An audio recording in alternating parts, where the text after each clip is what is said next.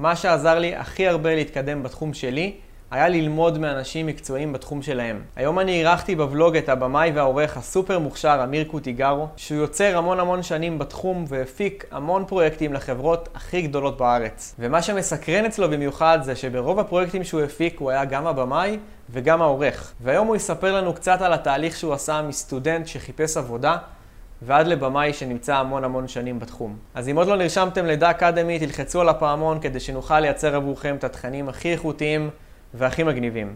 פתיח ומתחילים. עד המערך, יוצרים מוכשרים מהתעשייה כדי למלא חלל ריק של חברים שחסרים לו בחיים. שלום, תודה רבה שהזמנת אותי. נפגשנו בפרויקט של איקאה, זו פעם ראשונה שפגשתי אותך. שמעתי עליך לפני זה שאתה במאי שרוצים לעבוד איתו וגם עורך, וזה מחבר אותי לשאלה הראשונה שאני רוצה לשאול אותך. איך הגעת לסיטואציה שאתה מוכר בתחום הזה, שאנשים מכירים ורוצים לעבוד איתך? זה מזל, זה קשרים, זה כישרון? בניסיון שלי יש לי כמה טיפים איך לייצר לכם בעצם עבודה. אנחנו בעצם מדברים פה על עבודה, חבר'ה.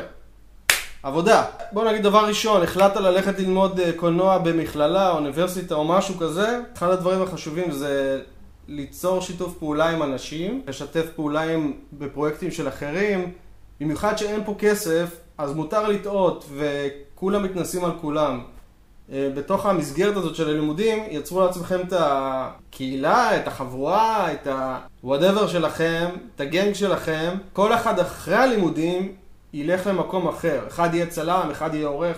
אתה בעצם אומר לכל מי שלומד, להיות בקשר טוב עם אלה שנמצאים איתו באותה סביבת לימודים, כי אחר כך זה יכול לחזור אליו. לגמרי. אתה בעצם יוצר את המעגל הראשון של, המקצועי שלך. אתה עדיין לא מכיר אף אחד, אלא אם כן אתה כן מגיע עם משהו, אבל אני למשל לא, הגעתי, לא הכרתי אף אחד. אז כשאתה יוצא מהלימודים, אחד הולך להיות צלם, אחד הולך במאי, אחד הולך להיות תסריטאי, ויכול להיות שמישהו ימשוך אותך לפרויקט שלו אחר כך. be nice, כאילו לאנשים, והם יעבדו, יעבדו איתך כנראה. סיימת את הלימודים, מגניב. אחלה, אין לך עבודה. וזה הזמן להתחיל ליזום דברים ולהתנסות. להתאמן על, ה... על הקראפט שלך, נגיד... מה זה craft למי שעשה ארבע יחידות באנגלית? craft זה העבודה שלך. עריכה עכשיו. כמו מיינקראפט בעצם. כמו, מיינקראפט, כן. לכו לוידאו של מיינקראפט. ללמוד את ה craft שלך יותר. ל...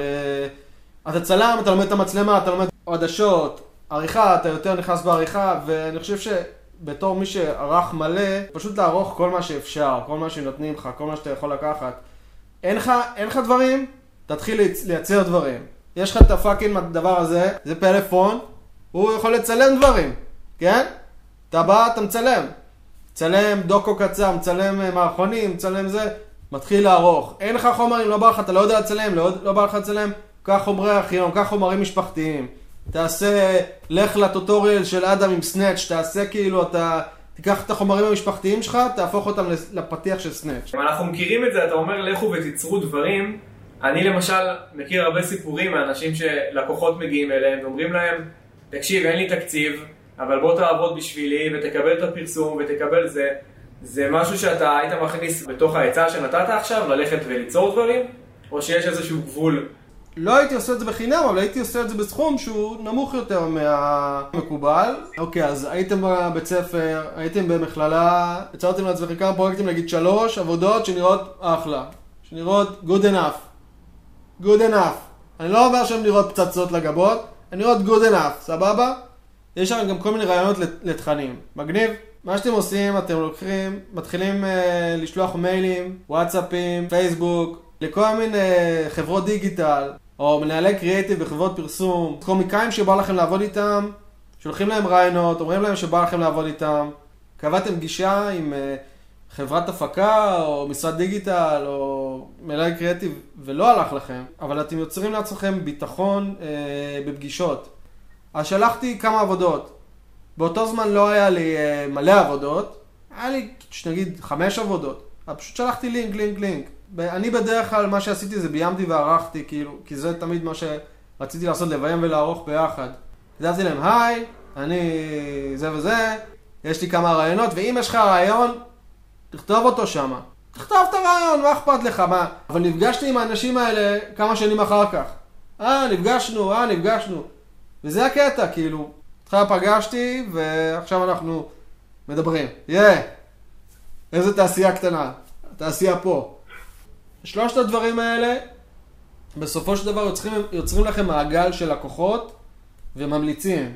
וזה חוזר אליכם, בן אדם לפני כמה שנים כאילו רק פגשת אותו וזה, פתאום הוא מתקשר אליך להגיע לפה, תבוא לפה. לא היה פה איזשהו מזל או, או קשרים או משהו כזה.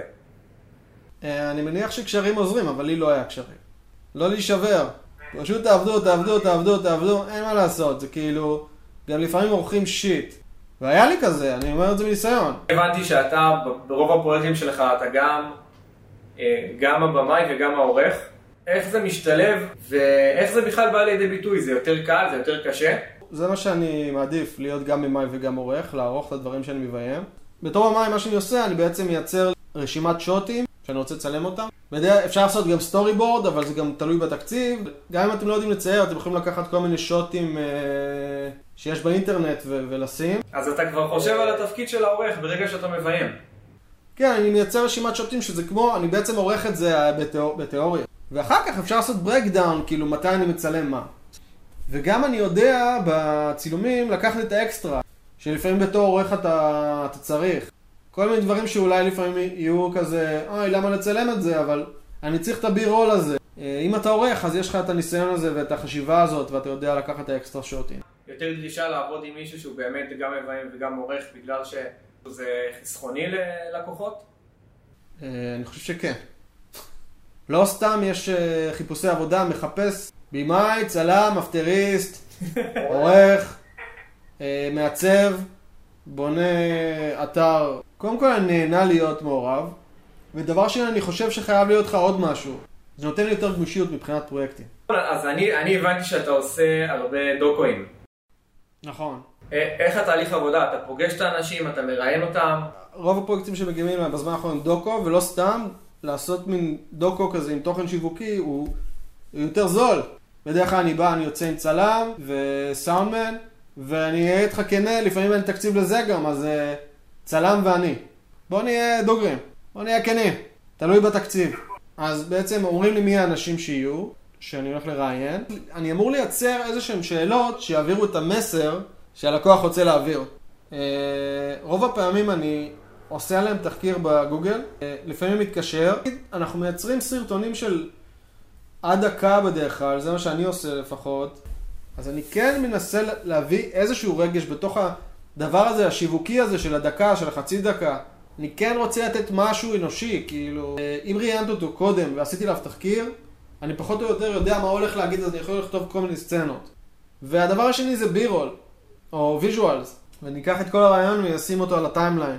אני אקח כל שאלה, אני אפריד אותה, ואני אתחיל לקצץ כל שאלה. ואני אערבב אותם גם. כלומר, יכול להיות שיהיה שאלה ומישהו יגיד, והוא יגיד איזה מילה בסוף, אני אחבר אותה לתשובה הזאת. אני אערוך את זה ככה שזה יתאים למה שאני רוצה להעביר. ואז יש לי בעצם, נגיד, את כל הרעיון שאני רוצה, שחתכתי. זה מבחינתי הסרט, עכשיו הוא עומד מבחינתי. עכשיו אני אביא, אקח איזושהי מוזיקה, אני אשים מתחת, ויערוך אותה גם עם ברייקים, דברים כאלה. אני אחפש הקשר כלשהו, בדיוק בין הוויז'ואל למה שהם אומרים. ואחרי שערכתי בעצם את המלל, או את הרעיון, אני יודע איזה שוטים אני צריך, מתוך ה visuals. סיימתי את, הזה, את הסרטון, שלחתי ללקוח שיאשר לי אותו, אישר לי אותו, ואז אני שולח את זה ל After, שיעשה לי את, את כל האפקטים האלה. שיוסיף סופר, שיוסיף... אה, סופר זה ה title של הבן אדם שמופיע פה, או פה, או פה, איפה שאתה רוצה יכול להופיע. תמיד צריך להגיד את ה-say שלך, אבל uh, להיות מוכן גם שלא יקבלו אותו לגמרי. לנסות לא להיות ממורמר לגבי זה. אני, אני יודע שזה יכול לגרום למרמור, אני, אני מכיר את זה. ואז הוא אומר, שמת איזה מוזיקה שחשבת שהיא פצצה והכל, וברייקטים ועניינים, ועשית שיגועים, פתאום אומר לך לא, ותהפוך את זה למשהו גנרי, לאיזה מוצר גנרי. שזה קורה המון. וזה מתסכל לפעמים, אבל uh, צריך נראה לי לחוש את הלקוח ולהבין מה הוא רוצה, כדי שלא תשקיע כל, כל כך הרבה זמן. אז תנסו לחוש אותו, זהו. בתכלס, מה שאני רציתי לעשות כאילו תמיד, זה לייצר תוכן, לייצר uh, סדרות רשת, ופשוט להמשיך לעבוד. כאילו, כי זה ממש לא מובן מאליו להמשיך לעבוד. זהו? קודם כל, תודה שהזמנת אותי, אדם. תודה. תודה רבה.